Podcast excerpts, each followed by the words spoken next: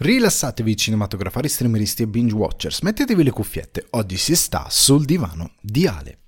In questa puntata di Sul divano di Ale andiamo verso la fine della stagione, verso il cima più caldarrostato dell'anno.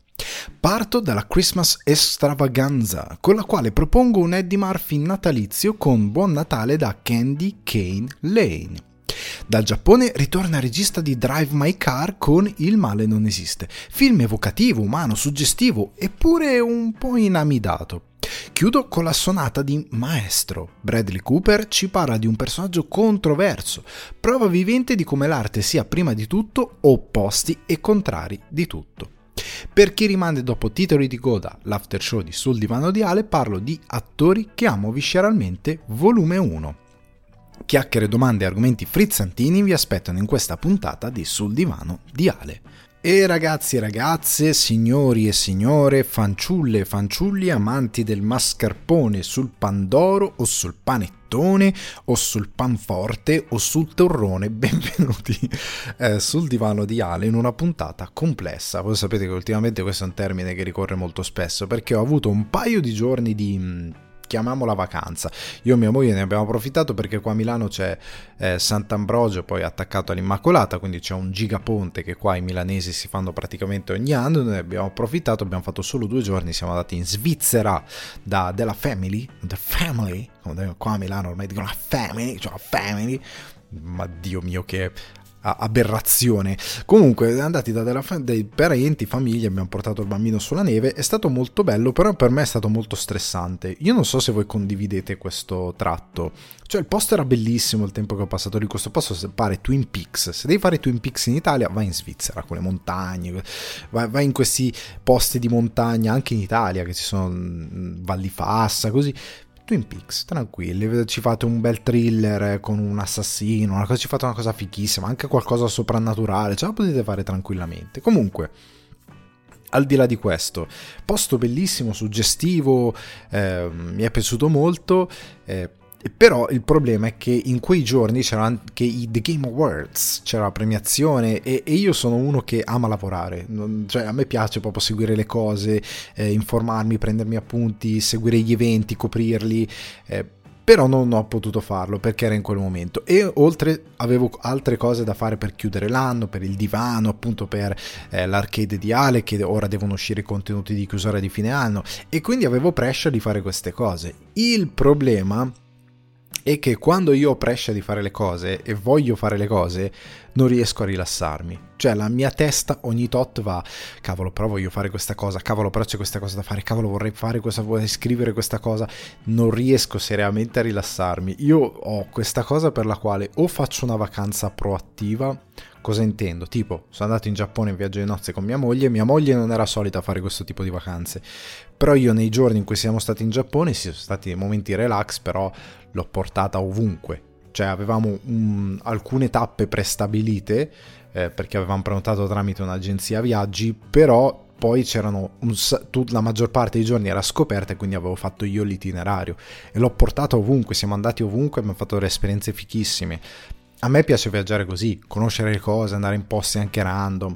Cioè, mi piace vedere, esplorare, conoscere. La vacanza più relax, tipo vai al mare una settimana, ti butti per terra, queste cose qui, mi piace farle ma con moderazione e soprattutto eh, mi piace farle che magari ho sempre comunque quel momento in cui siccome ho la mente più libera scrivo delle cose. Non riesco mai davvero a stare fermo anche se in verità mi piace oziare, cioè sono un po' Garfield o un po' Snoopy che ha quel momento in cui sta sulla sua cuccia e, e non fa niente, è una cosa che mi piace fare, però dopo un po' mm, resisto. Il mio oziare comunque deve avere qualcosa di proattivo. Cioè, ozio, cosa vuol dire? Sto sul divano magari mi vedo 2, 3, 4 film. O magari gioco, faccio qualcosa di... Che poi per molti, ah, stai giocando, quindi ti stai svagando, non stai facendo niente. Mi sto svagando, sì. Però non è il far niente. Cioè, far niente vuol dire eh, proprio l'inedia o leggo un libro che, che, mi interessa e magari ci prendo degli appunti, delle cose. Io non, non riesco effettivamente a dire faccio, non lo so, una settimana che guardo solo tipo per le feste di Natale, fin di Natale inutili, cose stupide, devo fare qualcosa. Faccio una torta, cucino, faccio dei biscotti, vado di qui, vado di là. De- devo fare il mio tempo libero, deve essere comunque impegnato da delle altre attività che sono per me ricreative, però non sono l'ozio. Può sembrare banale, però in verità io conosco un sacco di gente che dice cosa fai Osi? No, io sto sul divano col play, de... sì guardo qualcosina, ma tutta roba proprio per svagarmi completamente. Io ce la faccio in misura molto limitata, quindi era due giorni in cui avevo la prescia di tornare a fare cose. Anche perché settimana scorsa, se mi seguite su Instagram, l'account è Alessandro Descordio Guardi. Avevo fatto un double bill, era andato a vedere il male nosiste maestro. Vado a vedere il male nosiste, finisce. Mi viene in mente che ho una cosa da, da fare a casa perché mi dovevano consegnare un pacco che mi serviva per andare poi in Svizzera perché era una cosa per il bimbo. Torno a casa c'è la portineria, comunque il pacco doveva essere lì, non era lì perché non sono passati e quindi sono dovuto rimanere per forza a casa, non sono potuto tornare al cima. Sono passati ma non mi hanno citofonato, in qualche modo sono entrati perché magari entrava qualcun altro, l'ha lasciato lì e io ho perso il film e sono dovuto andare domenica eh, a ora di pranzo. Quindi ho comprato due biglietti per maestro perché ero convinto di, per gli orari di farcela. Però questa cosa bellissima che, raga, ve lo dico con tutto il cuore, succede solo qua perché io dalle, altrove non mi era mai capitato. Nei giorni prima di festa di festa non è che la gente smette di di, di, lavorare o fa le cose male, come si usa qua. cioè, le cose funzionano uguali. Invece, vabbè, comunque. Momento, momento fatti miei che condivido con voi perché siamo una bellissima famiglia su questo divano iniziamo a entrare un po' nel vivo delle cose. Vi ricordo che lunedì 18, indicativamente, ci sarà l'ultima puntata canonica del divano perché questa settimana esce un botto di roba tutto il 14 14 sta settimana ma c'è tutto quello che volete vedere è il 14 questa settimana al cinema. E quindi il 18 a meno che non la faccio uscire un po' prima dovrebbe venire fuori l'ultima puntata del divano cioè verrà fuori l'ultima puntata del divano del 2023 poi ci sarà il divano d'oro e Yada Yada Yada.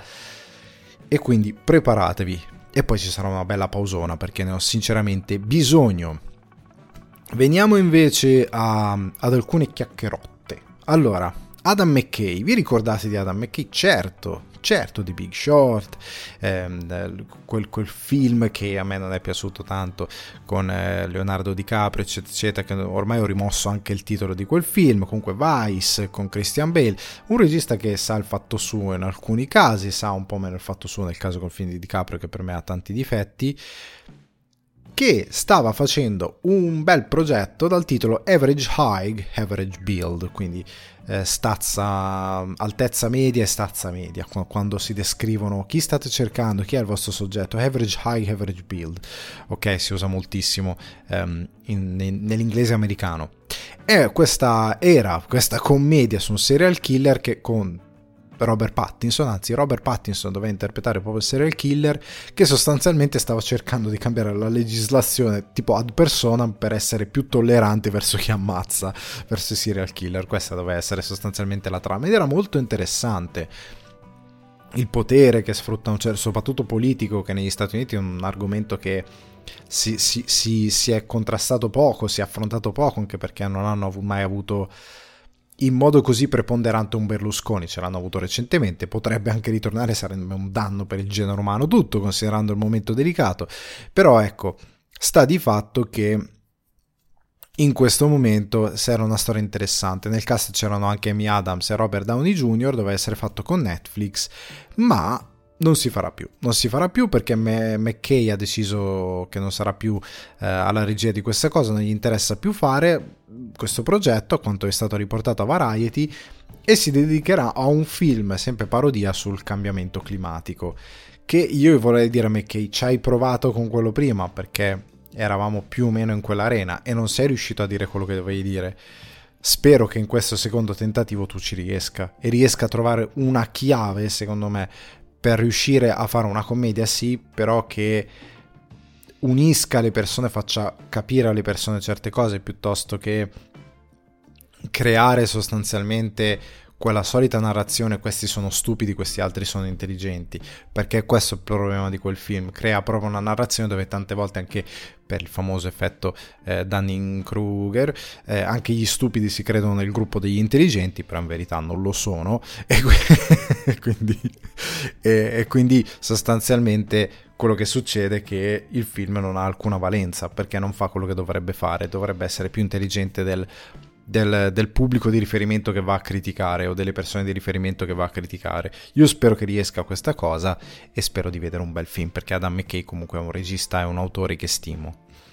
Venendo un'altra notizia che qua mi ha fatto dire no God please no come Michael Scott hanno intervistato Nicolas Cage e il buon Nicola San Nicola nostro che poi sarà protagonista dell'after show ve lo anticipo già questa settimana ho deciso di parlare di attori dice di avere in corpo solo 3-4 film. E lo dice perché Nicola, noi pensiamo sia un giovincello, in verità non è più un giovincello, ormai 50 li ha scofanati da un bel po'. E, e, il buon Nicola, che noi vorremmo campasse in eterno, che fosse eterno e che facesse film in eterno, dice però vorrei passare un po' più tempo con la mia famiglia e vorrei passare un po' meno tempo a lavorare. Quindi potrebbe pensare al ritiro.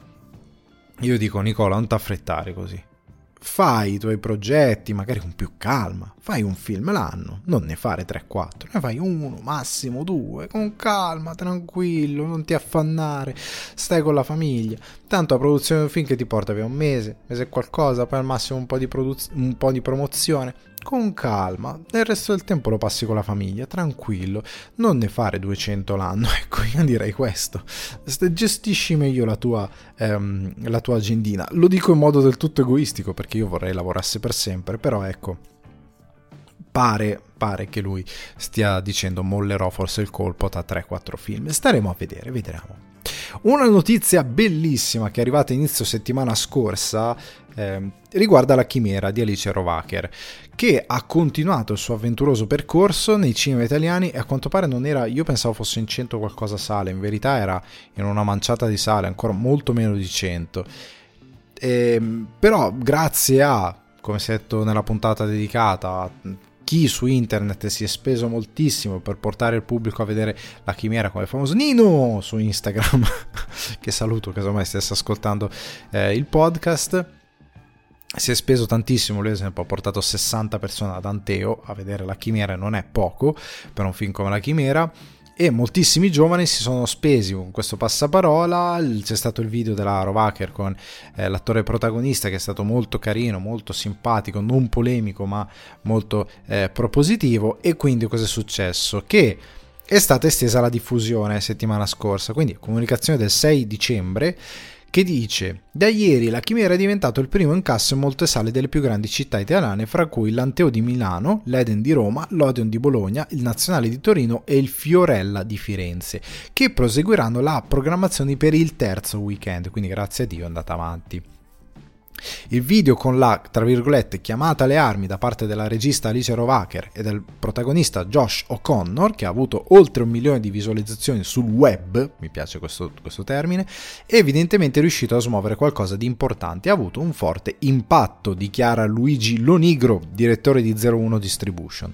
Oltre che sugli spettatori, anche sugli esercenti italiani che hanno risposto all'appello e richieste del loro pubblico, portando in un periodo stagionale super affollato di nuove offerte a 76 gli schermi che programmeranno il film nel prossimo weekend. Quindi erano veramente pochi gli schermi che programmavano la chimera. Ora, con tutto il bene, io avrei tante domande a questo punto. Nel senso, qua chi era in, ehm, in negativo? Cioè chi era dalla parte del torto qua? 01 Distribution o gli esercenti? O tutte e due hanno fatto un lavoro un po' poco ambizioso? Perché c'è anche da dire una cosa, la distribuzione, ok, porta il film nelle sale, ma porta il film nelle sale anche a livello promozionale. Cioè, io guardo al modello che si potrebbe ampliare e si potrebbe modificare, si potrebbe aggiornare, però di Mainetti quando fece solo chiamavano Gigrobot, che fu un fenomeno di internet, ma fece una promozione online e qua la chimera, cioè io non dico che lo deve fare Alice Rovacher, perché lei, la regista, porca miseria, si deve anche sobbarcare l'idea di essere una grande comunicatrice per portare il suo film in sala. Potrebbe farlo, ma non è richiesto dal canto suo. Cioè, lei già il fatto che con, con eh, Josh O'Connor, che è andata ad esempio al Troisi, sono andati nei cinema anche a Milano, è venuta, insomma, la sua parte l'ha fatta. Qua ci vuole qualcuno nelle distribuzioni che sappia comunicare e sappia basare anche una campagna marketing virale anche sui social, perché magari questo è un film che funziona molto di più, appunto ha risposto al pubblico più giovane, per riuscire a portare gente al pubblico, convincere magari anche i distributori. Eh, scusate, le, le, gli esercenti, cioè gli esercenti vanno convinti anche con questo tipo di, eh, di operazioni. Poi c'è anche il problema che gli esercenti qua, le sale citate sono quelle più onorevoli, l'Anteo di Milano, l'Eden di Roma, Insomma, una serie di eh, sale, eh, Bologna, il cinema di Bologna, una serie di sale che magari generalmente hanno un buon cartellone.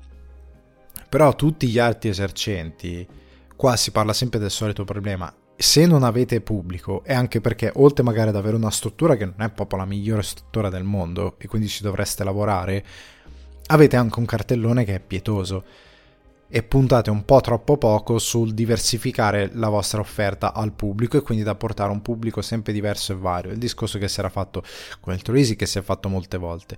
Però qua io ci vedo un problema del sistema tutto, distribuzione anche dal lato gli esercenti, ma anche dal lato secondo me 01 distribution. Che accordo avete preso che era in meno di 76 schermi? Cioè, è quello che io mi chiedo, è troppo poco. Quindi, ehm, è una cosa positiva, però c'è un problema che va risolto. E Alice Rovacher che va a Cannes, eccetera, eccetera, che presenta i suoi film, che riceve applausi dal The Guardian, che probabilmente questo film sono sicuro che sarà anche all'estero. Anzi, cre- se, non ho, se non ho una memoria sbagliata, credo gli accordi distributivi siano stati già presi, che non arrivi questo film in una buona distribuzione nel suo paese d'appartenenza e che magari funzioni un po' meglio all'estero è un assurdo. E non è un film che dice ah, all'estero funziona più perché è più americano, è più... No, no, è un film internazionale perfetto che funziona benissimo con l'Italia, noi ci possiamo rivedere molto. La recensione l'ho fatta, andatevela a recuperare nelle precedenti puntate, però ecco, meriterebbe un'attenzione diversa e siamo noi a dovergliela dare. Il pubblico ha fatto la sua parte questa volta, chi ama il cinema ha fatto la sua parte, però qua la parte va fatta da distribuzione, marketing, che è una cosa che non esiste nelle distribuzioni italiane, lo vedo sempre di più, e dal lato anche esercenti.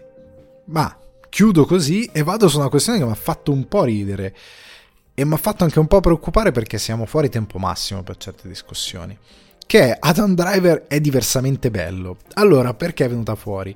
Driver era ospite del podcast, se non ricordo male, eh, Who's Talking to Chris Wallace. Era ospite di questa trasmissione, eh, chiamiamola così, e praticamente Chris Wallace gli dice che lui non è sostanzialmente eh, quel tipo di attore che ha una fisicità, diciamo così, da movie star, la tipica fisicità da movie star eh, però precedentemente, ecco, partiamo largo. Precedentemente lui dice, oh, ma tu guarda, mm, eh, tanti membri della stampa ti hanno, ti hanno paragonato a, ad Al Pacino, a Jack Nicholson, cioè con una carriera di un certo tipo. Effettivamente Driver ce l'ha. E, e Driver ha risposto, eh, questi sono attori che mi hanno spinto a essere un attore. Sai, eh, è, è, un bel paragone, dice Driver nel, in, in risposta, però dice anche che lui tende a ignorare sia i complimenti che um, le, le opinioni negative sulla sua carriera, cerca di non farsi influenzare. Poi dice anche un'altra cosa, il The New Yorker mi ha chiamato faccia da cavallo, quindi non, eh, tendo a, a, prendere queste critiche con, con, eh, in inglese si dice, perché sto leggendo direttamente dal, dalle citazioni in inglese, grain of salt, quindi un granello di sale, quindi vuol dire prenderla con le pinze sostanzialmente. E poi continua, ricordo di aver letto una um, recensione che scriveva, il suo agente probabilmente non sa dove piazzarlo eh, all'interno dei film, in che, in che, tipo di film piazzarlo, se piazzarlo in dei film o nel Kentucky Derby, che per inciso è una corsa di cavalli sostanzialmente. Quindi lui dice eh, che, ehm, che, prende le cose, ehm, sì, ehm, un, po' così, eh, cre- non, non, dà tanto credito alle cose buone come non dà tanto credito alle cose cattive. Eh, cerca di non assorbire nulla di quello che gli arriva, ma a questo punto Wallace si dice, eh ma tu non, non hai proprio l'aspetto della tipica movie star. Sostanzialmente ti sta dicendo, tu non sei un, bel, un Brad Pitt, non sei un George Clooney, non sei un, non lo so, um, Cary Grant, non hai quel, quel, quel, quella faccia che buca lo schermo. Effettivamente Driver ha le orecchie un po' sventola, non è non ha quella faccia dice che, che uomo belli, non è appunto Brad Pitt. Tuttavia, poi ci arriviamo alla considerazione Driver gli viene chiesto sostanzialmente se questa cosa del suo aspetto lo abbia bloccato, se sia stato un ostacolo, se lo abbia aiutato. E lui dice: Ho lavorato eh, costantemente, il che è molto positivo, con persone eh, con le quali ho sempre voluto lavorare, ho sognato di lavorare. E poi continua, e in questo senso non, il mio aspetto non ha non ha avuto nessun impatto sulla mia carriera e oltretutto non posso cambiarlo. Eh, quindi lui dice, so, quindi credo che mi abbia aiutato. Eh, quindi lui dice sostanzialmente, poi scherzando, che l'unico ostacolo alla sua carriera è che lui, per via della sua fisicità, perché è un omone, tende ogni tanto a spaccare uno specchio per come si muove, magari un po' clumsy, un po' goffo, e, mm, e appunto no, lui non ci sta, non passa attraverso le porte, cose così, e non entra in alcune macchine, fa fatica ad entrare in alcune macchine, poi dice a parte questo tutto eh, bene. E poi eh, Wallace continua anche su questa linea e dice, eh, ma non vorresti essere, tirando fuori eh, foto di eh, Robert Redford, se lui non... Ehm, la sua vita d'attore non sarebbe stata migliore se non avesse avuto appunto le, le, le, sembianze di un Robert Redford in Batch Cassidy and the Sundance Kid. E, e ovviamente Driver deve dire sì è ovvio che se, avesse, fossi stato come Robert Redford sarebbe stato diverso eh, e poi dice chi, chi, è che non vuole essere come Robert Redford? Ma ah, ah, mi accetto per quello che sono. Allora il grosso problema di questa questione eh, non voglio andare nella cosa, eh, ma non è bello criticare l'aspetto di una persona, non è tanto quello. Il cinema non si può fermare all'aspetto fisico, ok? Poi eh, nella parte del, degli attori è chiaro che è una cosa importante il fatto che un, una faccia appunto buchi lo schermo, però che siano uomini o che siano donne, io non mi posso fermare all'aspetto fisico. L'attore deve essere prima di tutto bravo a fare il suo mestiere e il suo mestiere è recitare ed essere credibile in quello che fa. Uno dei più grandi attori, magari se ne parlerà in qualche puntata dei titoli di coda, è Harry Dean Stanton. Io non ho mai fatto segreto, ho sempre tessuto le lodi di questo attore meraviglioso. Non era un bell'uomo, aveva ste orecchie grosse, era super minuto, questa faccia un po' secca, scavata, un personaggio che ha fatto molto spesso il caratterista, in altri casi è stato protagonista, Lynch l'ha usato spesso, erano molto amici, hanno lavorato tantissimo, non era Marlon Brando, erano amici di Marlon Brando, però non era Marlon Brando. Ma era un attore meraviglioso, era uno di quegli attori che quando vedeva lo schermo ti cambiava produzione. Ma ce ne sono molti di attori che belli belli non sono, però porca miseria ti svoltano il film, ti svoltano la produzione, hanno un impatto eh, sul film che altri non hanno. Poi ci sono degli attori che esistono anche per il loro carisma. Brad Pitt è un attore bellissimo, un uomo bellissimo, è anche un buon attore, un, un bravissimo attore, prendete anche DiCaprio, DiCaprio è un bellissimo uomo, però è anche un bravo attore, però ha anche scelto una determinata carriera. Di, di, di perseguire un certo tipo di produzioni per dare eh, risalto alle sue capacità di attore, alle sue ambizioni di attore piuttosto che al suo aspetto fisico. Perché un attore come DiCaprio ci volevano due secondi a perderlo se si fosse impegnato in qualsiasi produzione a Hollywood dove l'unica cosa che veniva fuori era solo ed esclusivamente il suo aspetto fisico, cioè la sua apparenza. Quindi è anche un investimento al quale devi stare attento. La stessa cosa vale per le attrici. Quante attrici invecchiano, arrivano a un certo punto della loro vita in cui scompaiono un po' perché il loro typecast è stato solo ed esclusivamente legato al loro aspetto fisico e non hanno investito su quello che è la recitazione. Eh, io al cinema, che io sia un regista, che io sia uno spettatore, io voglio vedere un attore che mi convince sia che io, ripeto, sono dietro la macchina da presa o che sono sui seggiolini. Io voglio vedere un attore che è in grado di avere una performance di alto livello. Molti attori del cinema poi sono anche attori di teatro e sono generalmente quelli più bravi. Io a teatro ci sono andate tante volte e a teatro si sente ancora di più questa cosa. Cioè a teatro dove l'idea dell'immersione è ancora più difficoltosa perché c'è un palco, c'è, sono delle luci che si vedono palesemente, c'è il trucco dei, dei costumi, del, della scenografia che è palesemente finta e quella finzione tu la devi buttare giù e la butti giù se l'attore è bravo e ti trascina nella finzione al punto tale che tu credi a qualsiasi cosa. E io mi dico sempre questo esempio, nei primi anni che ero a Dublino andai a vedere King Lear in un piccolo eh, teatro in centro a Dublino, piccolino però molto bello e molto frequentato dove ospitano molte grandi produzioni. L'attore che faceva il re era magnifico, magnifico e mi ha venduto tutta la produzione dall'inizio alla fine grazie alla sua bravura. Era bello, era brutto, non me ne è fregato niente Adam Driver in Storia di un matrimonio è incredibile, che sia bello, che sia brutto, che abbia le orecchie a sventola, eh, lui riesce a rispondere bene anche in quella ciofecona di Star Wars. Riesce a rispondere bene anche lì, ma quello che conta è che lui sia un bravo attore. Poi, se ci sono alcuni che sono benedetti dal Signore e sono anche belli e riescono a sfruttare anche quella loro caratteristica, tanta manna.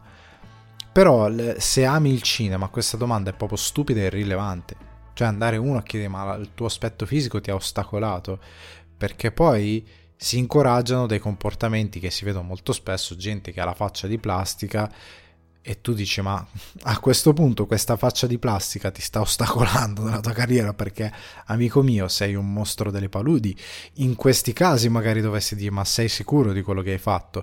Perché in molti altri casi quest'idea vendere quest'idea che sarò bello e giovane ti darà sicuramente una carriera non è propriamente vero. Secondo me in molti casi è proprio sbagliato, non è proprio vero.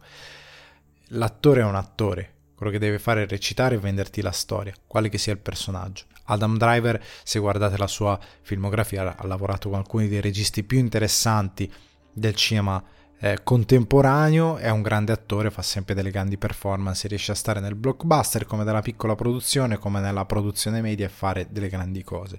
E quindi secondo me questa questione è molto stupida, proprio stupida. Veniamo però alle domande di questa settimana.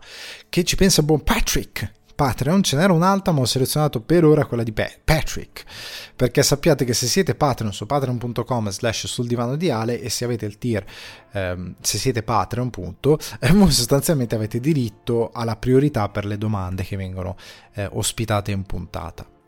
Allora quando pre- eh, Patrick mi fa una bella domanda eh, ce n'era un'altra, però ho selezionato quella di Patrick, l'altra magari ce la teniamo, anche perché è una domanda ricorrente l'altra, mi è stata già fatta una volta almeno, credo. Quella di Patrick invece credo sia un po' più frescarella. E mi dice, quando preferisci recensire roba brutta, ma che dovrebbe essere bella rispetto a recensire roba bella? È vero che per recensire qualcosa di brutto potresti aver ricevuto una delusione, ma poi spesso nascono discussioni molto divertenti a riguardo. Sì, allora... Recensire roba brutta è maledettamente divertente. Tant'è che io non... Ehm, io cerco sempre di essere divertito quando recensisco roba brutta, anche se è un po' un dilemma, perché, perché buttarla più sul divertimento del parlare di una cosa brutta, tante volte può essere percepito come un accanimento, ok? Perché comunque c'è sempre, io avendo anche studiato e fatto e continuando a fare produzione di un certo tipo, so il lavoro che c'è dietro, so che magari la percezione di chi fa non è, la ste- non è proprio sempre lucida e accanirmi troppo, detto in, come direbbero Oxford, mi piglia male. Quindi tante volte non, non voglio andare troppo pesante però è maledettamente divertente. Cioè più è sbalestrata la produzione, più è, non sta in piedi e ce n'è una che chi di voi è Patreon e, e ha sentito in non ne dovevo parlare, non mi ricordo più come si chiama la rubrica perché ne ho fatto un episodio solo, comunque deve arrivare un altro episodio. Sta di fatto che in, poi mi divertirò un po' con il film dopo però eh, sta di fatto che quando devi recensire qualcosa di brutto ed è brutto brutto, tu puoi veramente ridere, divertirti tu e far divertire gli altri, anche perché sì, capisco lo sbattimento, mi può pigliare male, però c'è anche da dire che se fai cinema, se hai la fortuna di fare cinema e televisione, sei anche privilegiato. Cioè hai la fortuna di fare un lavoro che vorrebbero fare un sacco di persone, essere pagato per, per fare un lavoro creativo di questo tipo.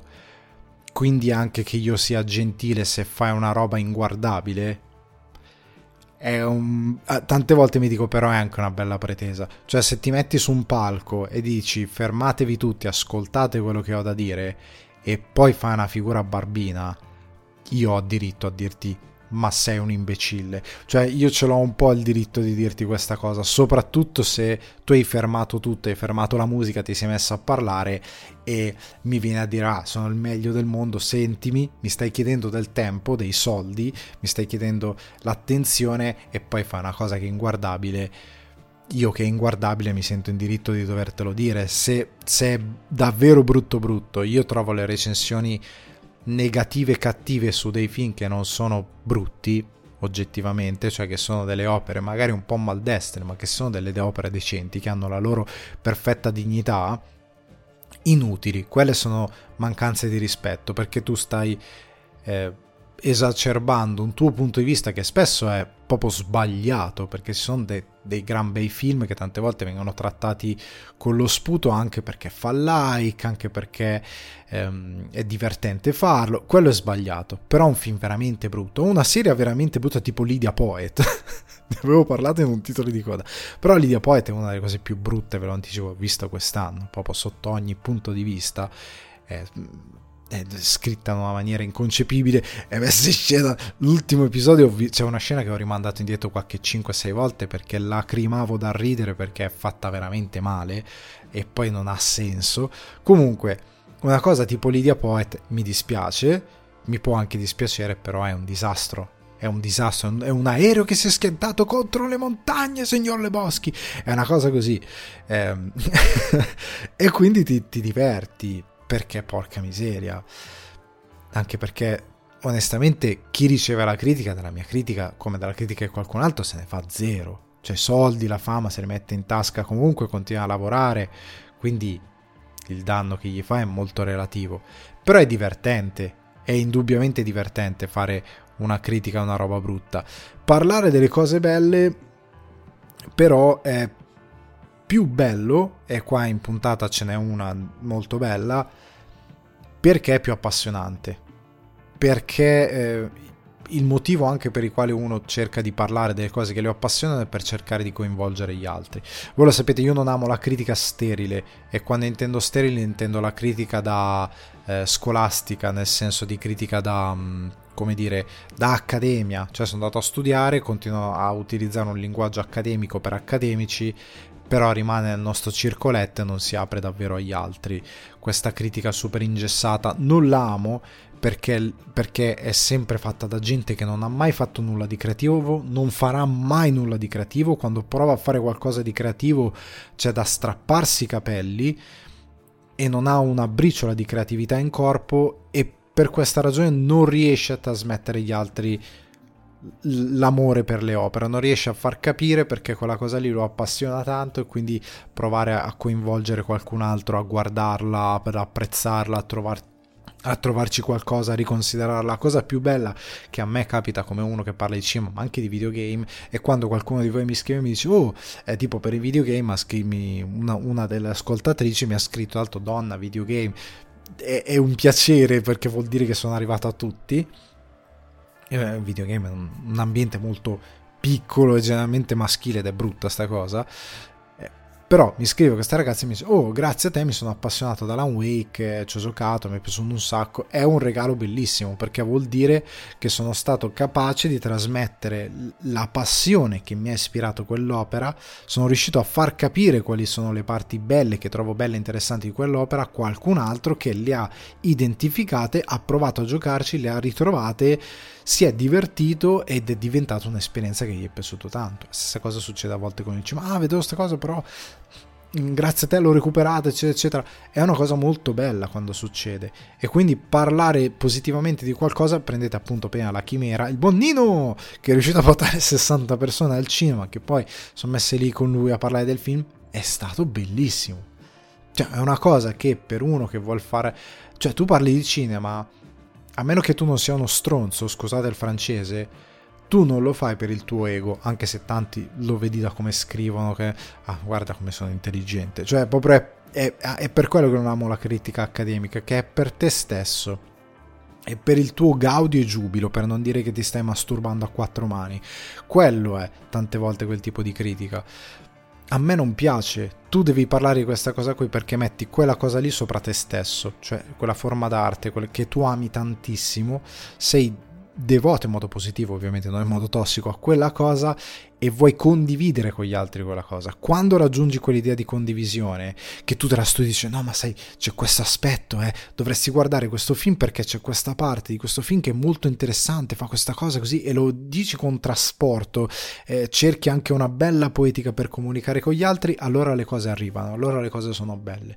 Se sei freddo, calcolato, inizi a parlare per eh, proclami, no perché il cinema, bo, bo, bo, un'arte, tra 30 anni parleremo di qui e di là, cerchi sempre di trovare la cosa epica, cerchi sempre di trovare la cosa che vuoi fare quello che ci ha visto giusto col nasino buono, che ha, che, ha, che ha sentito il profumo della cosa giusta, lo fai per te stesso, non lo fai perché ami quella cosa, perché altrimenti la vorresti condividere con gli altri, non dovrebbe essere una cosa a tuo appannaggio. E io credo che parlare positivamente è bello, parlare negativamente è divertente cioè, sem- è semplicemente qui par- la roba brutta, quando è brutta anche in modo molto forte e divertente.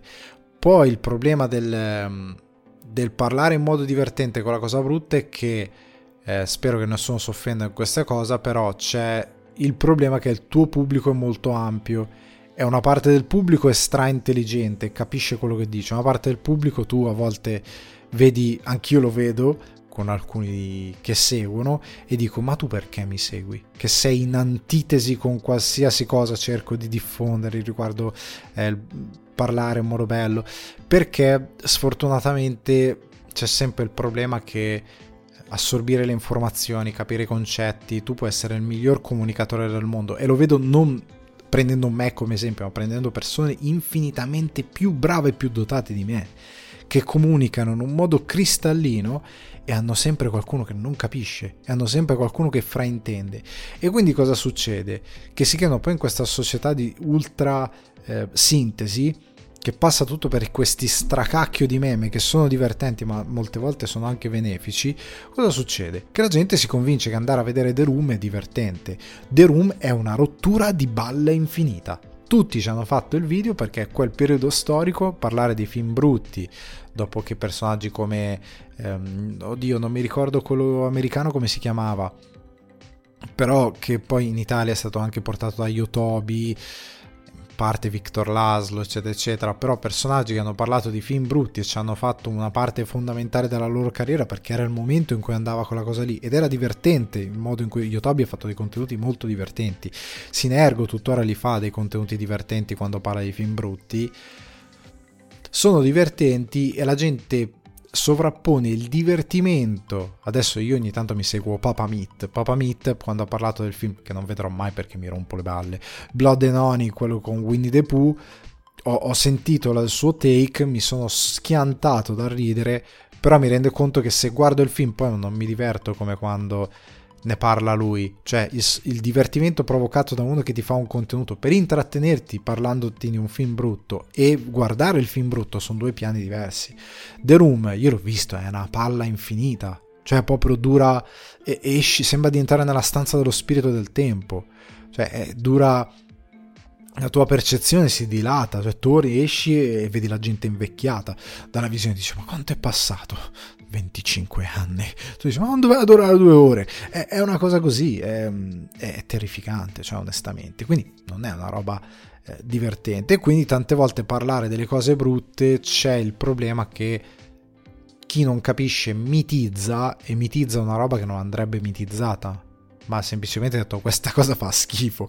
Poi possiamo eh, essere anche dei cultori del brutto e dire questo qua è brutto forte, però ridere del fatto che quella cosa lì è brutto forte, ma non dargli rilevanza appunto da far fare una carriera a qualcuno. Poi a me fa piacere, loro ci hanno fatto la carriera, quelli di The Room, va bene, ok, però cioè, capite che c'è qualcuno che magari fa roba bella e tipo la Roacher va in 70 cima e dici ma com'è possibile? E quello va in giro tutto il mondo, questo va in 70 cima. Ma, ma allora, eh, t- tante volte, ecco, quello è il rischio di, di, parlare delle cose brutte. Poi, Dio, poi in Italia siamo dei rosiconi, se parli di alcune opere brutte c'è quello che si offende, quello che se la piglia male, quello che fa così. C'è anche una, una delle reazioni a volte che dice magari sarebbe il caso di rivedere quello che hai fatto piuttosto che di cercare di capire cosa, cosa ti stanno criticando in, 200, in 275 piuttosto che magari fare il rosicone. Quindi chiudo qui. È divertente criticare le cose brutte, è una discreta perdita di tempo, però io trovo che sia molto più gratificante e interessante parlare delle cose belle, questo è il sunto. Ma passiamo alle recensioni con Buon Natale da Candy Cane Lane, la Christmas extravaganza di questa settimana. Siamo al penultimo episodio. La prossima settimana vi prometto un Christmas extravaganza, extravaganza, scusate lo dico un po' come lo dicono gli americani, eh, un po' più bellino, che questa settimana è un disastro. Allora, Buon Natale da Candy Cane Lane, regia di Reginald Hoadlin, sceneggiatura di Kelly Younger, Kelly è durata 120 minuti, distribuzione italiana Prime Video. Trama: Eddie Murphy è il protagonista di questa avventurosa commedia natalizia su un uomo determinato a vincere il concorso annuale per la casa con i migliori addobbi del quartiere e inavvertitamente stringe un patto con un elfo malandri, malandrino che dà vita ai 12 giorni di Natale, 12 Days of Christmas. Non è sì, è indicativamente così. Quindi questa è la trama. Allora, perché me lo sono visto? Perché Prime Video quest'anno aveva fatto Elf Me, che era stato un buon Christmas extravaganza, ne avevamo parlato nelle puntate scorse, ve lo consiglio tantissimo, e poi perché c'è mm, Eddie Murphy. Eddie Murphy, magari un giorno ne parleremo non titoli di coda, intanto ho spostato il microfono, chiedo pe- perdono, scusa. Comunque, eh, stiamo andando, Alessandro. Eddie Murphy mi sfogo ora perché poi magari per cose un po' più serie abbasso i toni, quindi per ora boom. Eh, Eddie Murphy è uno dei, degli attori ho, ai quali ho tanto voluto bene, infatti un po' paura per il Beverly Hills nuovo che devono fare, perché Eddie Murphy non è proprio una forma fisica per fare un bel poliziesco con l'azione, mi sembra un po' dovrebbe farsi una corsa, mangiare un po' di insalata, eh, un po' di pollo, broccoli, fare due spezze, eh, impegnarsi un po' nel fare l'attore, invece è un po' non gliene frega più niente. Comunque Eddie Murphy, che ha avuto una sorta di rinascita negli ultimi anni, però non così rinascita, una rinascita ha avuto quel colpo che è andato al Toronto International Film Fest- Festival con Dolemite is my name, però poi non, non, è riuscito davvero. Comunque, questo film di Natale io a lui gli voglio un sacco bene, ho detto lo guardo, sembrava interessante, a livello, ecco, a livello di alcune cose formali tipo i VFX così è anche carino è anche carino, devo dire la verità. Non è eh, deprecabile sotto questo punto di vista. E sicuramente la production value sopra il film di Natale, tipo su Netflix ne hanno messi, Dio mio, su Netflix ora aprite, c'è cioè, Recently Added hanno riaggiunto tutti i film di Natale dell'universo, film televisivi di Natale, tu, tutti, e hanno una production value infima con degli attori di infima qualità, con delle sceneggiature di infima qualità, che però sono quelli che ti metti in sottofondo mentre prepari la linea per il 24. Io me ne guarderò un po'. Ne ho già guardati alcuni, ragazzi, delle cose, raga, eh? Comunque, bellissimo tutto. Allora, buon Natale da Candy Cane Lane. Che Candy Cane Lane è anche una canzone di Sia, se non mi ricordo male. Comunque, eh, torniamo, non riesco a fare sta recensione perché è, è tragico. E a Eddie Murphy gli voglio bene. Il problema è che questo credo sia il film di Natale più noioso della storia dei film di Natale. Cioè, se voi prendete Netflix e vi mettete a guardare eh, Christmas BB, BB Christmas, non so, un film che stavo iniziando a vedere l'altro giorno, una classica commedia, eh, quella di città che va nel paesello perché deve fare la recensione del BB e poi conosce i proprietari, ma il figlio è un figo ed era un suo ex compagno, vabbè, tutte queste dinamiche molto cliché che so, fa, è bello vedere, tutte, l'amore, il Natale, la neve, questi posti incredibili che hanno negli Stati Uniti. Comunque, eh, queste cose bellissime, tu guardi sta roba, c'è anche un episodio di Simpson sulle produzioni di film di Natale che vanno a Springfield e c'è il regista che fa, eh, siamo a livello, questo qua è un film che guardi mentre, mentre pieghi i panni io sono morto da ridere perché è la verità. Quello che dicevo anche prima, lo fai mentre cucini, che li guardi così. Comunque, non mi ricordo più cosa stavo dicendo. Stavo dicendo che effettivamente eh, questo Candy Cane Lane, ecco, va sotto quei film. Ecco cosa stavo dicendo, va sotto le, quelle produzioni. Perché quelli nello, nella loro banalità, la banalità del, del mare, così, anzi la banalità della neve, quantomeno fanno il mestiere che devono fare, seppur nella maniera più modesta possibile. Ok? Eh, quest'anno quello con Ethergram e Jason Biggs di Netflix orribile, questo di Prime Video con Eddie Murphy orribile, anche questo, c'è anche ehm, Nick ah, Hoff, Hofferman, quello che ha fatto The Last of Us ehm, e, e, quella bellissima serie che non mi stava nel Park and Recreation, comunque lui, c'è anche lui che fa una piccola parte, è, è, è, è sotto quelle produzioni perché è di una noia una noia, mm, non lo so, magica, una noia natalizia, una noia brinosa, una noia caldarrostata, una noia ehm, vin brûlé, non so. Scegliete voi la noia che vi piace di più tra queste che vi ho offerto, votatela la noia che vi piace di più, perché il, il film non ha alcun... Intanto mi soffoco perché non so cosa fare, nel dubbio. Eh, il film non ha nessun attaccamento ai personaggi. Cioè, questa Kelly Younger, ma come stracazzo le scrivi le scene? Scusate. Oggi vi sto un po' lasciando andare prima di fare le cose serie. Come cacchiolina le scrivi le sceneggiature? Cioè, sostanzialmente si capisce lo scheletro di fondo di questo film, ma nello scheletro in mezzo c'è una serie di cose sviluppate male. Il rapporto di questo protagonista con i figli, perché lui sostanzialmente è in questa Candy Cane Lane che fanno la gara delle case addobbate meglio, si usa tantissimo negli Stati Uniti, ma anche UK, Irlanda c'erano delle case addobbate fuori in una maniera meravigliosa quanto mi manca e qua Milano è Mordor. Milano a Natale è Mordor, ci mancano i, i quelli eh, che fanno così, le, come si chiamano, I, i ghoul, come cazzarola si chiamano. Comunque, è veramente Mordor. E invece in altri posti dove la felicità esiste ancora, eh, ci fanno queste cose. E lui praticamente ha il problema che eh, poi che, che, venga fatta da Amazon una trama del genere è catartico, non so, è poetico, perché Eddie Murphy viene licenziato il giorno poco prima di Natale, viene laid off, viene licenziato dalla sua, eh, dalla sua azienda che è acquisita, eccetera, eccetera, lascia andare un po' di persone. Amazon l'anno scorso, anche sotto Natale, ha licenziato una quantità imbarazzante di persone, era su tutti i giornali, non è stata l'unica, ce ne sono state altre, però questa cosa di licenziare sotto Natale proprio negli Stati Uniti di tacco si usa proprio. E quindi lui come sua personale rivalsa si fissa con questa cosa che deve vincere sto premio. E va a trovare appunto c'è questo elfo palesemente schizzato malvagio che gli fa fare una sorta di patto eh, del quale lui non si accorge perché è fuori di testa che deve vincere il vicino noioso però bravo. Ci sono tutta una serie di cliché però sono montati e costruiti talmente male che a te non te ne frega niente di niente. Il film è noioso perché è scollato, perché non, non hai neanche l'adrenalina di... Perché ovviamente se lui non riesce a fare una certa cosa c'è questo patto, ovviamente è un patto infame, come tutti i patti con diavoli, elfi, con le pentole d'oro, tutti que- eh, l'idea, il concept è quello.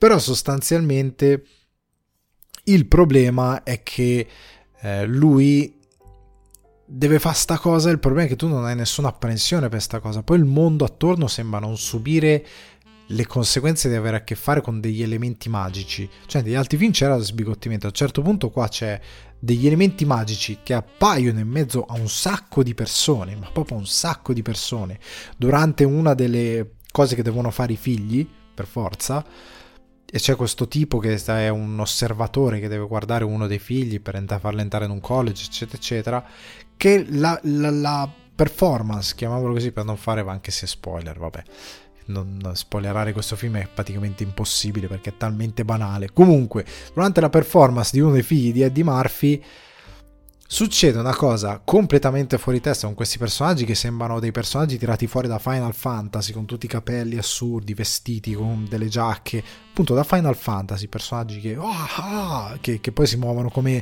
i nemici dei Power Ranger e saltano, fanno evoluzioni. Succedono delle cose fuori di testa.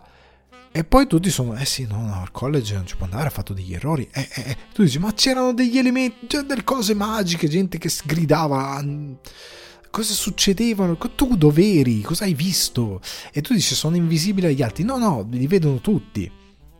non esistono situazioni di causa-effetto, non esiste eh, la classica idea della morale anche natalizia è buttata lì.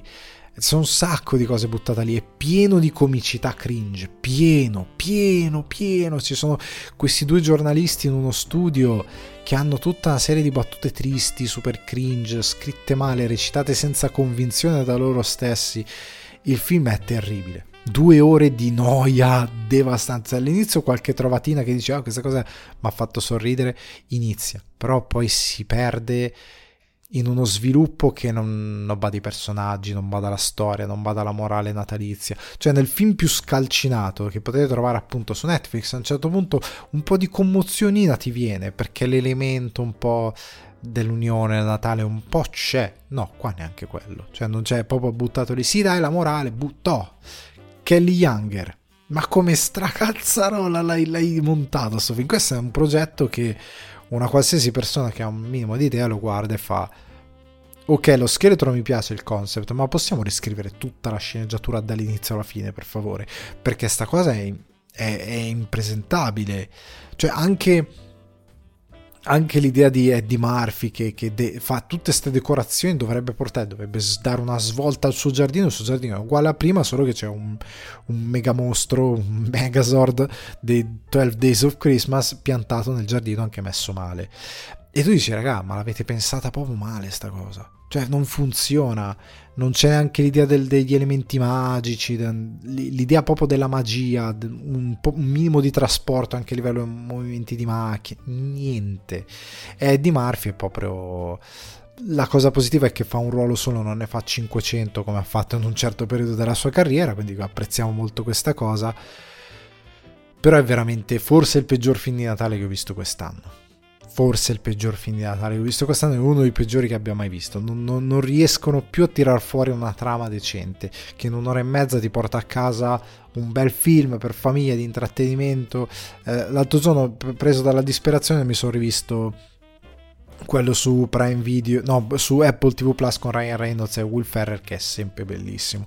We're bringing back Christmas, bellissimo, quel film è un capolavoro, io lo amo sempre più, più lo guardo e più mi piace, più diventa bello, e anche perché più si trovi cose ed è veramente una delle migliori e giuste reinvenzioni di più che di, di eh, di A Christmas Carol di Dickens di, di SOS Fantasmi, che è la più grande rivisitazione del classico di Dickens. Comunque, Buon Natale da Candy Cane Lane, bocciatissimo, è una roba ai limiti della, de, de, dell'indecenza, veramente quasi indecente.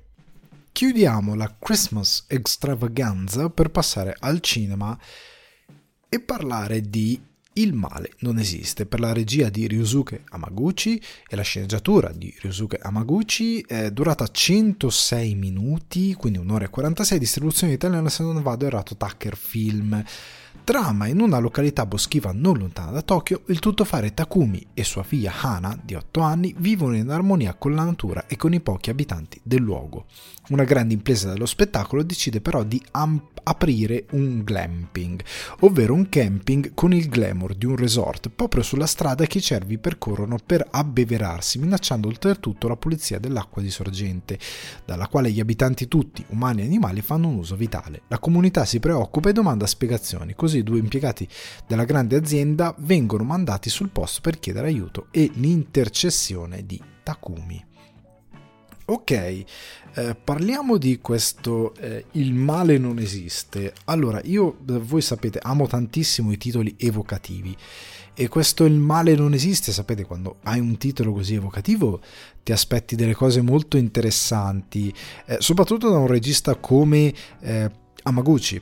Allora, perché? perché lui è il regista premio Oscar di Drive My Car, un film che sapete io ho amato tra luci e ombre e questo il male non esiste, devo dire la verità, percorre più o meno la stessa sorte, nel senso che allora partiamo da una, una cosa che ci tengo a specificare perché io avevo delle grandi aspettative, anche perché questo film ha vinto a Venezia il premio Leone d'Argento per eh, il premio della giuria. Ecco, quindi avevo grandi aspettative, ne avevo sentito parlare estremamente bene ed ero molto curioso perché, ripeto, Amaguchi in Drive My Car appunto viveva di due anime, ma un'anima che io, anche guardando eh, la sua filmografia, stimo parecchio perché a livello di immagini sa confezionare immagini come pochi altri, è un grandissimo regista sotto questo punto di vista, oltre ad essere molto prolifico.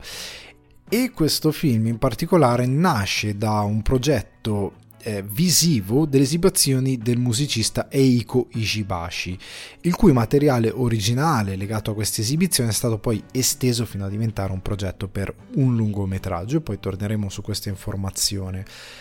Però ecco, lui visivamente per me è un poeta delle immagini e in questo film già dai primi minuti, già da come decide di eh, raccontare i suoi personaggi, di metterli in scena, di dare un respiro a questa storia, di inquadrare questa località che vuole raccontare, è, meraviglioso, è proprio poesia, ha un'attenzione particolare, i movimenti di macchina, anche come sfrutta certe cose come raccontare eh, il papà che va a prendere eh, la figlia, il nostro protagonista che va a prendere la figlia, il modo in cui la va a prendere ha un'idea di storytelling insieme al movimento di macchina molto interessante, molto affascinante, insieme all'utilizzo delle musiche, come il tutto cerca di dare un'idea visiva molto affascinante, anche perché il progetto a posteriori sai che nasce per quello, della descrizione degli equilibri della natura e dell'uomo. È molto bella l'attenzione che lui pone a queste cose. Ha una ricerca visiva che è sempre interessante e affascinante. E passa tutto per il respiro della natura, eh, dell'uomo che ne fa parte. Ed è bello come, secondo me, Magari questa cosa lui non l'ha voluta fare, interpretazione assolutamente eh, personale, però lui tende a inquadrare tutto in un insieme nel senso che questo è un film dove eh, primi piani, dettagli, ci sarà forse una manciata, forse un paio, ma proprio un paio di primi piani.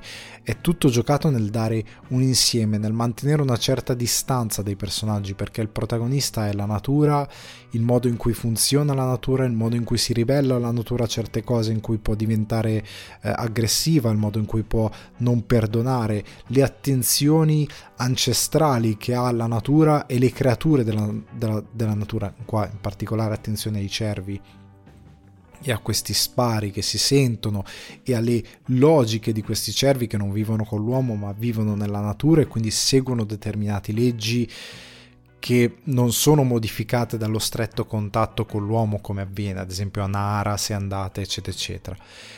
È interessante però come appunto tante volte i personaggi si hanno di spalle, tante volte i personaggi sono ai margini, anche quando c'è magari un primo piano, un dettaglio, e quelle poche volte ecco, in cui c'è un primo piano non è tanto il focus l'uomo ma altro.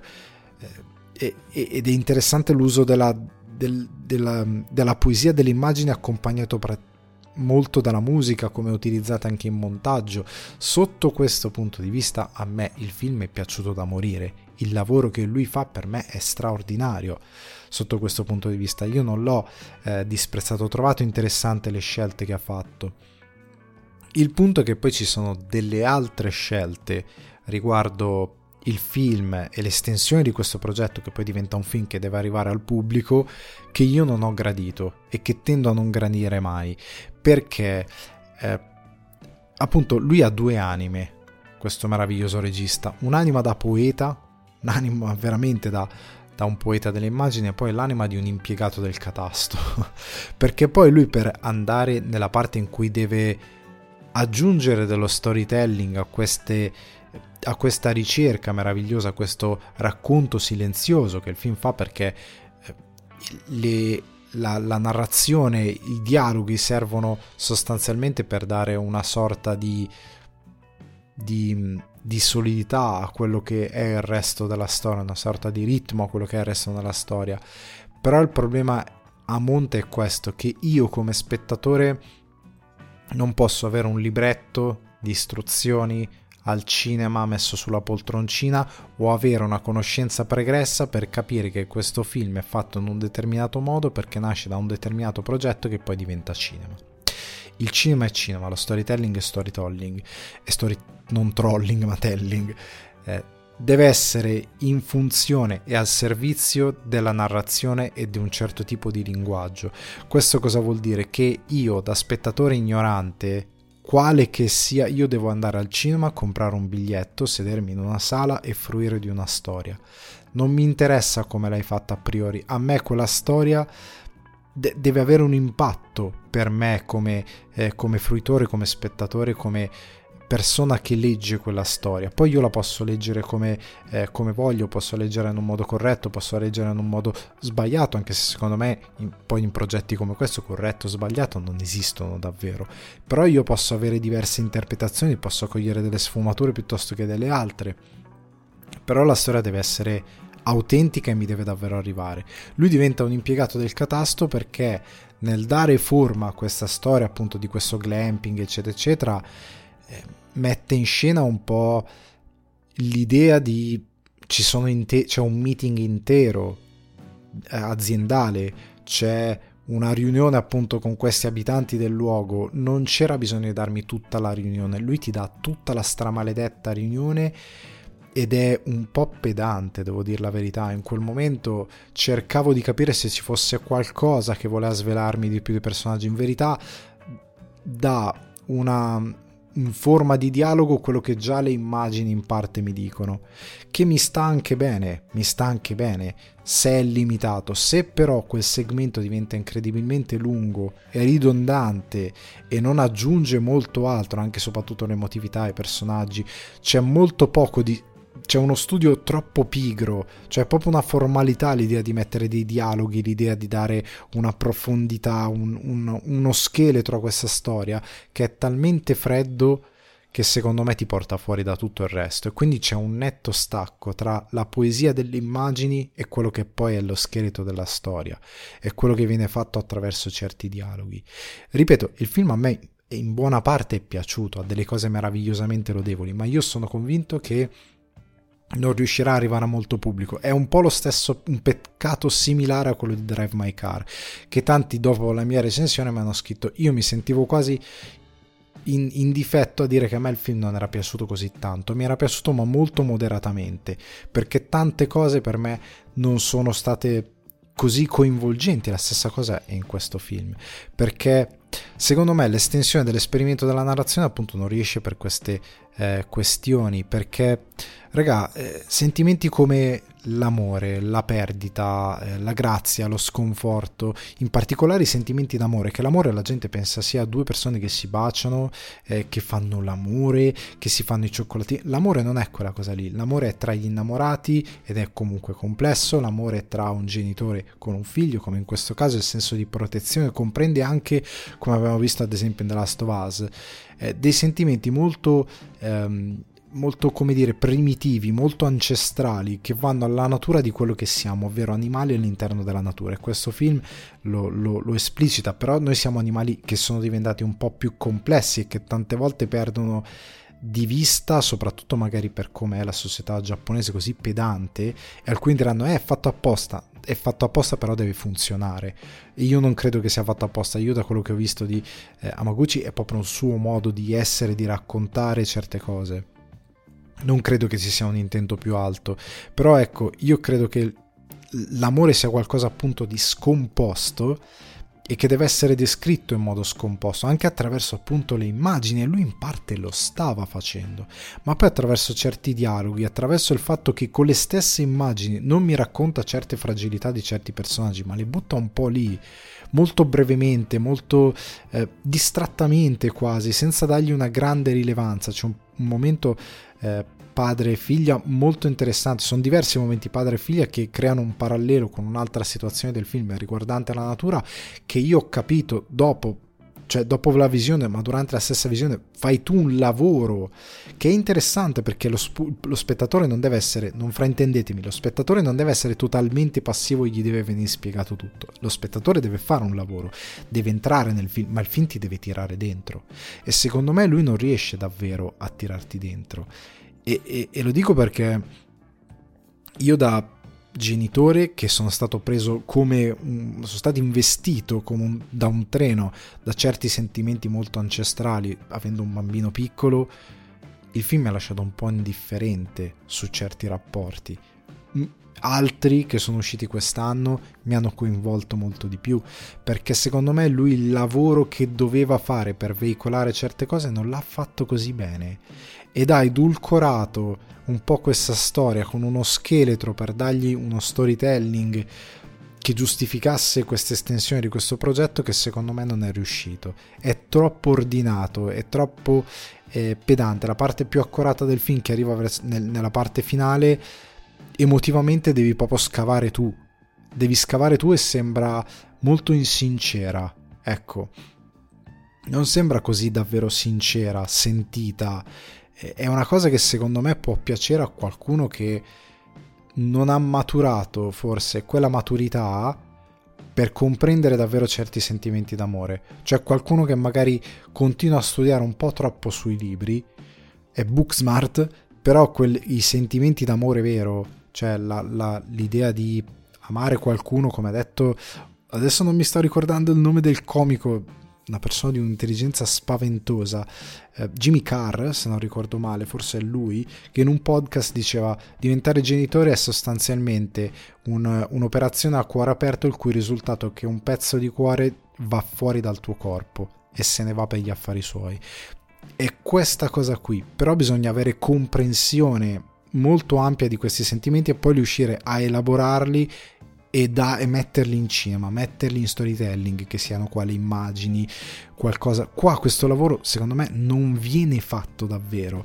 Vi prendo un esempio di un film che secondo me lavora molto bene sui sentimenti del rapporto con la natura, anche se non c'entra con figli e qualcosa, ma c'entra molto con l'amore, che è Pig con Nicolas Cage. È un film che nel definire il rapporto uno chef che rispetta la natura, che rispetta l'idea alla base del cibo, che rispetta l'idea alla base dell'idea di cucinare per gli altri, fare qualcosa, come inquadra le mani di Cage che impasta, come inquadra anche questo personaggio che si muove in modo eh, pesante, lento, però molto affranto.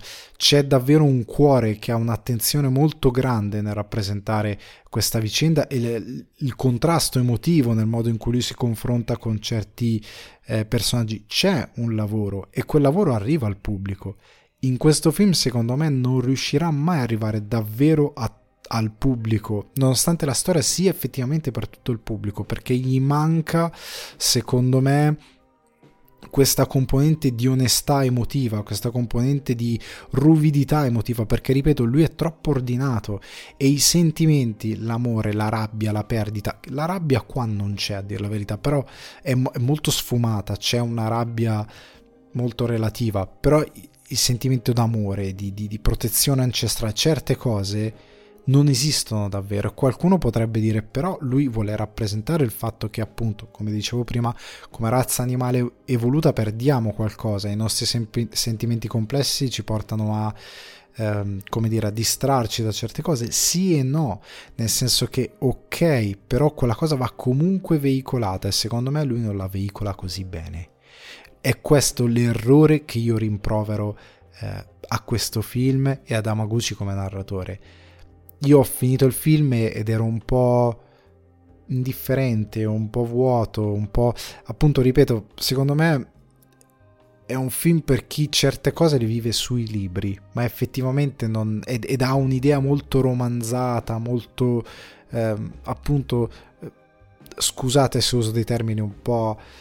Eh, che magari offenderanno qualcuno un po', però artistoidi, cioè nel senso che davvero non hanno una connotazione reale, non hanno quella ruvidità che hanno nei sentimenti reali, che ripeto non vuol dire fare le cose stile cioccolatino perugina, vuol dire... Eh, non vuol dire essere didascalico, non vuol dire essere eh, dire tutto in exposition con i dialoghi, non vuol dire essere troppo enfatico, non vuol dire essere eh, smieloso, vuol dire però dare una profondità.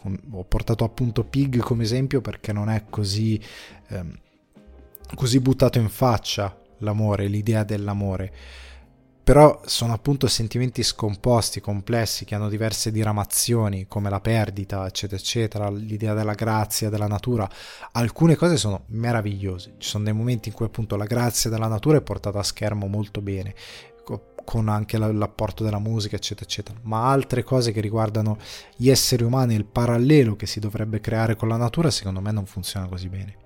È un, un film che se eh, uno usa una sorta, la versione cinematografica dello shit detector di, shit detector di Hemingway, quindi per, per, per individuare una narrazione, una scrittura e una messa in scena in questo caso non onesta, qua lo shit detector inizia a suonare un pochettino, non in modo fragoroso perché comunque ci tengo a reiterare il fatto che il film per molte sue parti è incredibilmente poetico e affascinante, ma tende a non, a non, a non accendersi sulle parti emotive del rapporto padre-figlio, un certo senso di protezione, un certo senso di perdita, non, tante cose non arrivano, le motivazioni di certi personaggi, perché sono come sono, perché in particolare il protagonista vive in, un certa, in una certa maniera, qual è il cuore di questo personaggio, non è così...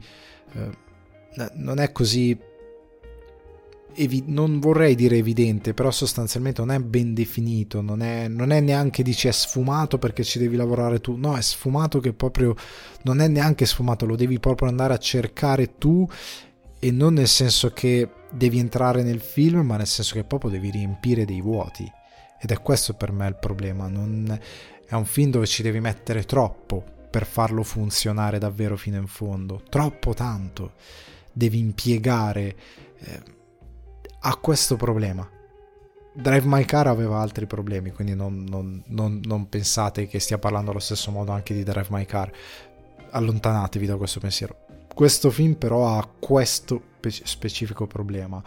Eh, ho idea che avrebbe avuto bisogno di un cuore diverso, un'onestà diversa e soprattutto di essere un po' meno inamidato, perché i sentimenti sono un po' inamidati in, in, per come li ho, ho, percepito io la visione, non mi ha colpito così tanto.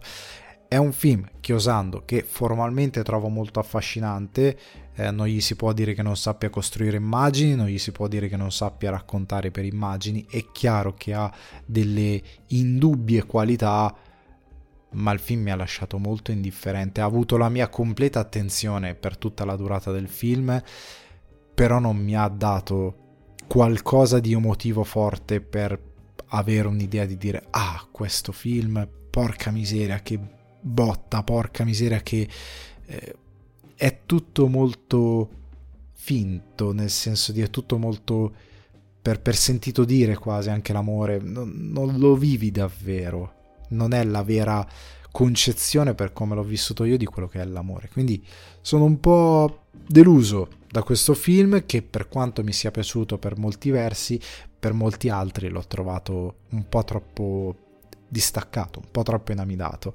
Quindi il male non esiste, io credo che molti di voi potrebbero comunque apprezzarlo, anche solo per quello che fa formalmente a livello di cinema, però a livello di storytelling è un po' sacrificato, è un po' troppo poco, è un po' troppo spento, è un po' troppo inamidato.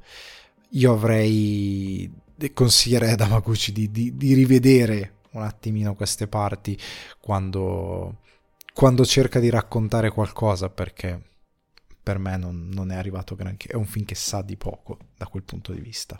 Chiudo la puntata con Maestro, regia di Bradley Cooper, sceneggiatura di Bradley Cooper e Josh Singer, durata 129 minuti, quindi 2 ore e 9 minuti, distribuzione italiana Netflix, ma dal 6 dicembre è arrivato in alcune sale. Distribuzione molto modesta come fa Netflix in questi casi, però almeno chi ha avuto la fortuna lo ha potuto vedere in sala su Netflix, arriva dal 20 dicembre se non vado errato.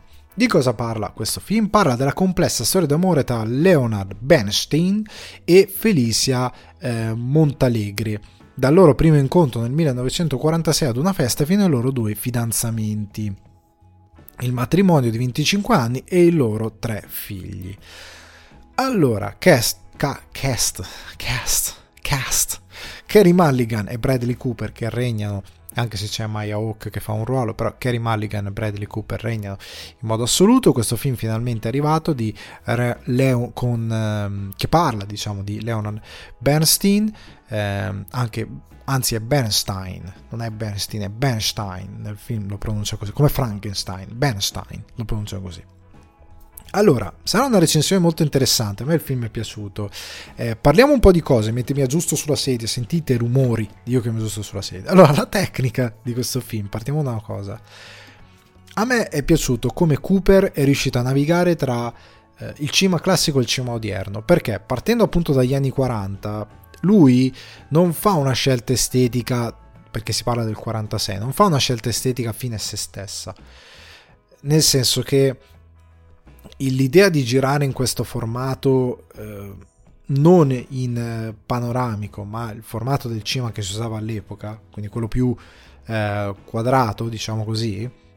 Adesso non mi sono segnato il formato perché sono una bestia, ma di girare in quel modo serve anche perché lui appunto parte negli anni 40, quindi il cinema classico di un certo tipo di Hollywood arriva fino agli anni 90 sostanzialmente, fine, o fine anni 90 dove ancora un po' quel formato si usava, alcuni già a fine anni 80 tipo Lynch quando fa The Elephant Man decide di girare in widescreen che era una cosa che non si usava perché si usava per il cinema più di intrattenimento, per i western, eh, prende una decisione particolare ma tanti giravano ancora con quel formato. E quindi lui sceglie di seguire quello che era l'estetica di quel momento anche per dare un sapore sia quando gira a colore che quando gira anche in bianco e nero. Però quando parte in bianco e nero a inizio della storia nel 46 lui anche nelle idee di messa in scena dà dei colpi, mescolando col cinema più eh, odierno. Però, ad esempio, una delle cose che è proprio tipica di quel cinema è che Carrie Mulligan,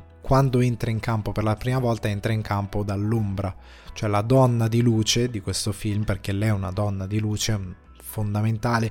Poi lo arriveremo per i temi a spiegare perché è la donna di luce, però lei dal, dal, dal buio entra in campo sotto un lampione entra in luce, si illumina tutto il volto, è bellissimo. È una cosa che si usava tantissimo, la usa appunto anche Lynch anche in eh, velluto blu. Laura Dern entra in scena così con la musica che si alza, lei entra in scena da, da questo marciapiede nel buio, tant'è che dovettero spaccare la strada e mettere dei lampioni perché non c'erano. Comunque lei entra c'è questo lampione che la illumina, lei è bellissima, giovanissima ed entra in scena in questa maniera. E fa, usa lo stesso sistema anche Bradley Cooper, eh, però allo stesso tempo ehm, nel nell'utilizzare queste idee di messa in scena servono sempre per raccontare il tipo di personaggio, eh, in questo caso la donna di luce, però in molti altri casi il personaggio di ehm, Bernstein è un personaggio eclettico, di enorme vibrante, di enorme movimento, quindi la sua prima la sua prima entrata in scena anche di lui è mu- musicale, proprio di movimento, sembra un musical ma non è un musical cioè c'è la musica, c'è una cosa enfatica, c'è un'azione molto dinamica che ti fa già capire chi è il personaggio, subito, senza una voce che racconti cos'è il personaggio, senza delle scene didascaliche che ti dicono cos'è il personaggio, però ti dà dimensione della sua promiscuità, di tante cose del suo entusiasmo, delle sue ossessioni, il fatto che lui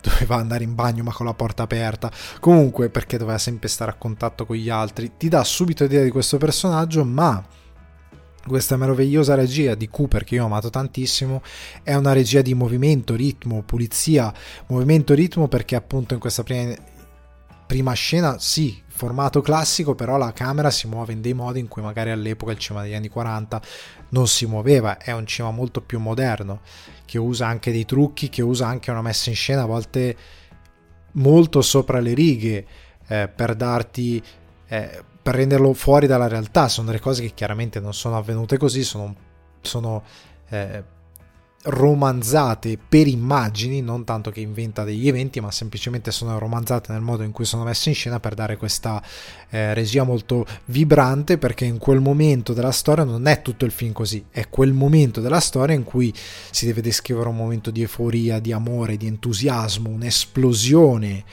E quindi allora lui utilizza quel tipo di regia di messa in scena però è molto varia la sua grammatica, ha questi momenti così, ha una regia, ripeto, pulitissima, e poi ha una regia che con una camera che da quando si muove, da quando decide di stare molto ferma, dei eh, primi piani con dei carrelli che si stringono su dei personaggi molto insistiti, ci sono dei momenti in cui lui ti vuole far concentrare piuttosto che fare il campo contro campo, ti vuole far concentrare su quello che un personaggio eh, percepisce l'impatto che ha Bernstein su, su, un altro personaggio in base a quello che fa, a quello che decide di essere, eccetera, eccetera, e quello che succede a quel personaggio ti vuole dare qualcosa e quindi si ferma con dei primi piani, eccetera, eccetera, su quei personaggi con dei carrelli che vanno verso questi primi piani.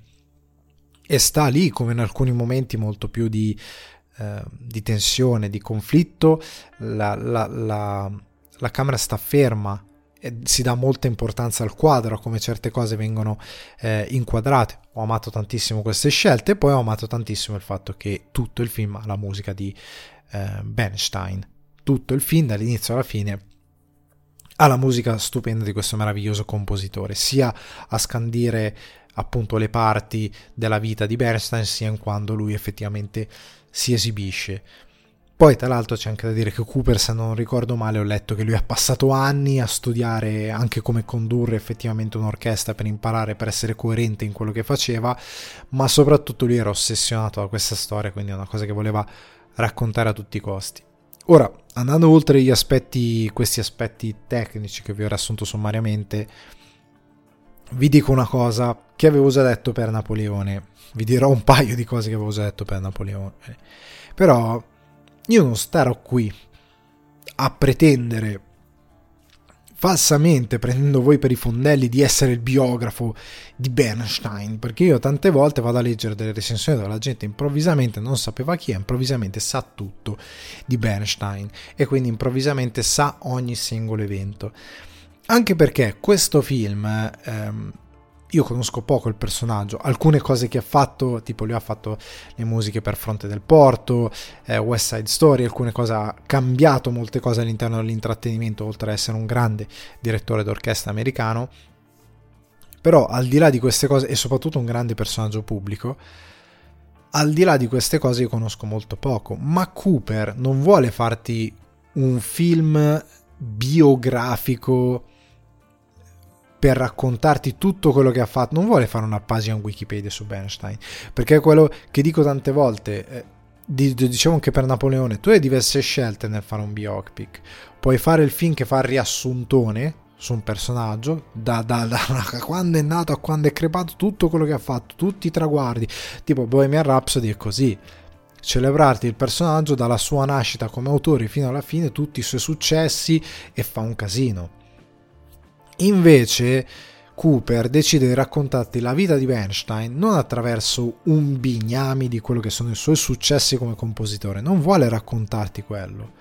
Lui sceglie di raccontarti il personaggio attraverso sia la sua persona, quindi la, la, la figura pubblica, però andando molto nel privato, cioè sia la sua, la sua cosa privata. E quindi prende un cuore, come dicevo per Napoleone lui fa la scelta di prendere, contrariamente a Scott, un cuore centrale per questo personaggio, per questa persona e da lì descriverti in base a quello che lui ha percepito, in base a leggendo la, le biografie, studiandosi il personaggio per anni, va in base a quello che lui ha individuato come il vero centro nevralgico che descrive Bernstein come persona, le cose che lo descrivono e quindi l'amore Bernstein è un personaggio eh, in, negli Stati Uniti si dice larger than life, un personaggio incredibile, un personaggio che amava la vita tantissimo, un personaggio che aveva molti contrasti eh, e sostanzialmente è un personaggio che viveva d'amore sia per la musica sia per le persone che aveva attorno. Come dicevo prima poi anche molti vizi eh, ma soprattutto anche eh, molti complessi come dicevo prima questa cosa che può sembrare una cosa divertente il fatto che lui teneva la porta aperta quando andava in bagno perché voleva comunque stare a contatto con le persone non stare da solo. Molti problemi però molte anche conflitti, contrasti, però un amore enorme soprattutto per la donna della sua vita e per le persone che ha avuto attorno, in particolare per la donna della sua vita che è appunto interpretata da eh, Carrie Mulligan. E attraverso l'amore, i vizi che, che ne comporta l'amore, perché come dicevo prima per il male non esiste, l'amore è un sentimento eh, scomposto, disorganico, che ha cose positive quando è ben bilanciato, che ha cose negative quando è estremamente bilanciato, sbilanciato, quando è egoista, quando non tiene in considerazione dell'amore degli altri, quando non tiene in considerazione di tante eh, strutture complesse che sono le persone. E l'amore è una cosa molto pericolosa. E qua lo descrive molto bene come una cosa scomposta. Il personaggio di Bernstein ehm, è molto scomposto nel suo animo, nel suo modo di approcciarsi alla musica, nel suo modo di approcciarsi a chi è attorno, nel suo modo di vivere l'arte. E io credo che la citazione in testa al film, credo che Cooper l'abbia messa lì appunto apposta, di Bernstein, riguardo l'arte, eh, riguardo il fatto che sia un qualcosa che deve essere controverso, che deve essere disordinato, complesso, eh, provocatorio, sovversivo, eh, che, che, sia di contrasti, perché tu le risposte che dà l'arte non sono sempre semplici, sono confle- complesse. E la stessa cosa è Bernstein. Bernstein è un personaggio così, molto complesso, molto difficile, eh, fatto di contraddizioni, fatto di cose estremamente vere, de- de- del fatto che amava l'amore, ma il suo concetto di amore molto eh, promiscuo non è negativo perché è promiscuo, ma è negativo perché la sua bussola di cosa è davvero essere una persona completa, intera, l'amore che ama sia la musica sia le persone è sbilanciata e quindi tante volte lui fa del male agli altri nel dare questa sua interpretazione. Fa il male ai suoi figli, fa male alla sua compagna. Era un uomo che è arrivato magari fino alla fine con molti, eh, con molti rimpianti, con molti contrasti, con, eh, con, con delle cose che probabilmente ha rinnegato, però è il suo amore è stato anche un modo per salvarsi, perché senza l'amore probabilmente questo amore folle eh, che ha avuto per la moglie, ma anche per tutto, non sarebbe arrivato a essere quello che è, non, av- non avrebbe fatto musica, non avrebbe fatto per altri versi magari uno può dire magari gli è stato anche d'ostacolo perché non si è focalizzato davvero sulle cose che amava. Questo si dice che dico un sentimento complesso. Però Bernstein è tutto questo. E secondo me Cooper fa molto bene il lavoro che deve fare nel descriverlo. Ripeto, non è un bignami della sua carriera. Cosa fa? Se quello c'è Wikipedia, raga. Detto molto brutalmente. Se volete sapere cosa ha fatto, perché in alcuni momenti del film, siccome si viaggia nel tempo, il, il, um, il, il film ti dà dei bignamini, mette in scena dei bignamini super brevi, non so, c'è un'intervista, c'è un presentatore che intervista eh, Bernstein e la moglie, eh, ah Bernstein ha fatto questo, questo, questo, ci sono dei momenti degli piccoli escamotage per mettere più che altro per dare idea di che momento della carriera è, cosa ha fatto, chi è, però l'attenzione va all'uomo, all'artista, non tanto alle opere che ha fatto, le cose che ha fatto, le cose che ha raggiunto. È interessante il personaggio, un personaggio che è diventato famoso, anche le difficoltà del suo diventare famoso sono racchiuse in un piccolo dialogo, di un qualcuno che gli dice che lui come maestro avrà delle difficoltà se non farà, secondo questo personaggio, determinate cose. Eh, insomma, è un personaggio che in un'epoca storica molto più intollerante rispetto a oggi, era molto moderno, era molto provocatorio, spostava tantissimo le posizioni della, della gente del pubblico, era incredibilmente sopra le righe e per altri folle, eppure è riuscito a fare moltissimo con la sua enorme forza, il suo attaccamento alla vita e a tante cose, però ha fatto anche molto male a delle persone che aveva attorno. E in questo film secondo me Carrie Mulligan è un dono del cielo, lei è bravissima. In certi momenti il trasformismo, anche grazie al trucco prostetico di Cooper, alla sua capacità di recitare in modo molto nasale, cercando di rincorrere eh, il modo in cui si poneva Bernstein, funziona, funziona, è molto bravo, però secondo me Carrie Mulligan fa un lavoro fuori da ogni scala, è bravissima, è bravissima è di una potenza proprio nell'incarnare questo personaggio incredibile, tanto quanto è aggraziata nelle parti iniziali, tanto quanto è eh, ferita, livida nelle parti finali, da un'interpretazione una delle più belle che ho visto quest'anno, una delle più belle in assoluto, a me è piaciuta immensamente, lei è veramente fantastica, un'attrice meravigliosa.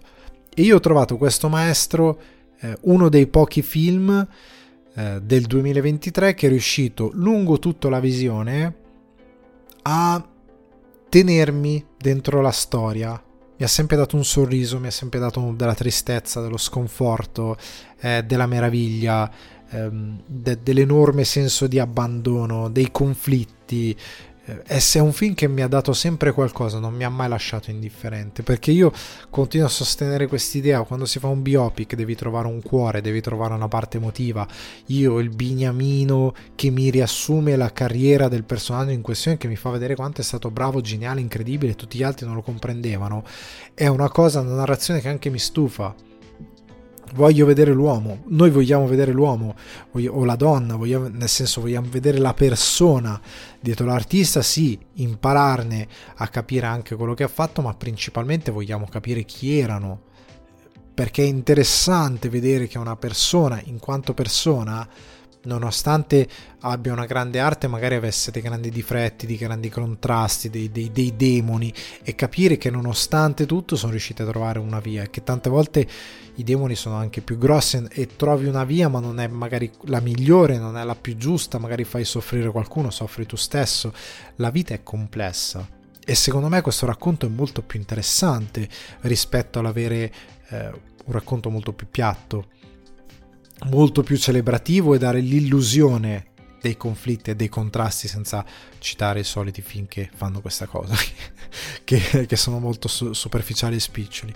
È un film che non mi ha mai lasciato indifferente, è un film che tecnicamente ho adorato in tutte le sue scelte, è un film d'amore d'amore inteso non come storia, anche se la storia tra loro due, tra il personaggio di Cooper e il personaggio eh, della Mulligan, sono, è incredibile, è messa in scena meravigliosamente, con l'uso delle, delle musiche straordinarie, i movimenti di macchina, il modo in cui ti coinvolge, eh, la loro storia d'amore, i dialoghi, gli scambi, il modo in cui questi due personaggi, entrambi molto brillanti, che si misurano e, e però si amano L'ho trovata bellissima la descrizione della loro storia d'amore, il rapporto con i figli, eh, i rapporti complessi con le altre persone a parte Bernstein, anche con la musica.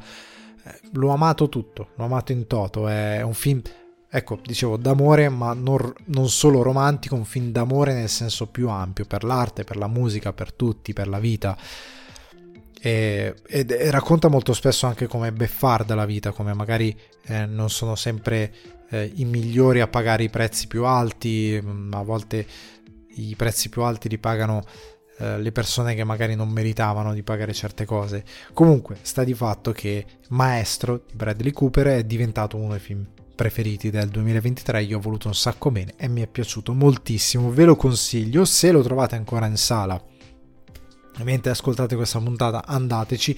Se non lo trovate se non ricordo male il 20 dicembre eh, arriva su Netflix e quindi vi fate una bella visioncina. Secondo me vi fate un bel regalo. È una gran bella esperienza cinematografica. A questo punto io vi saluto anche questa puntata si conclude. Vi ricordo che se, potete, se volete supportare sul divano di Ale le mire di espansione per una baita natalizia di cannella e marzapane potete farlo su patreon.com slash sul divano di Ale. Altrimenti tenete a mente che sul divano di Ale un confortevole piacere da condividere con gli amici e gli appassionati di cinema e televisione che potete trovare su Spotify, Apple Podcast, Amazon Music e Daycast.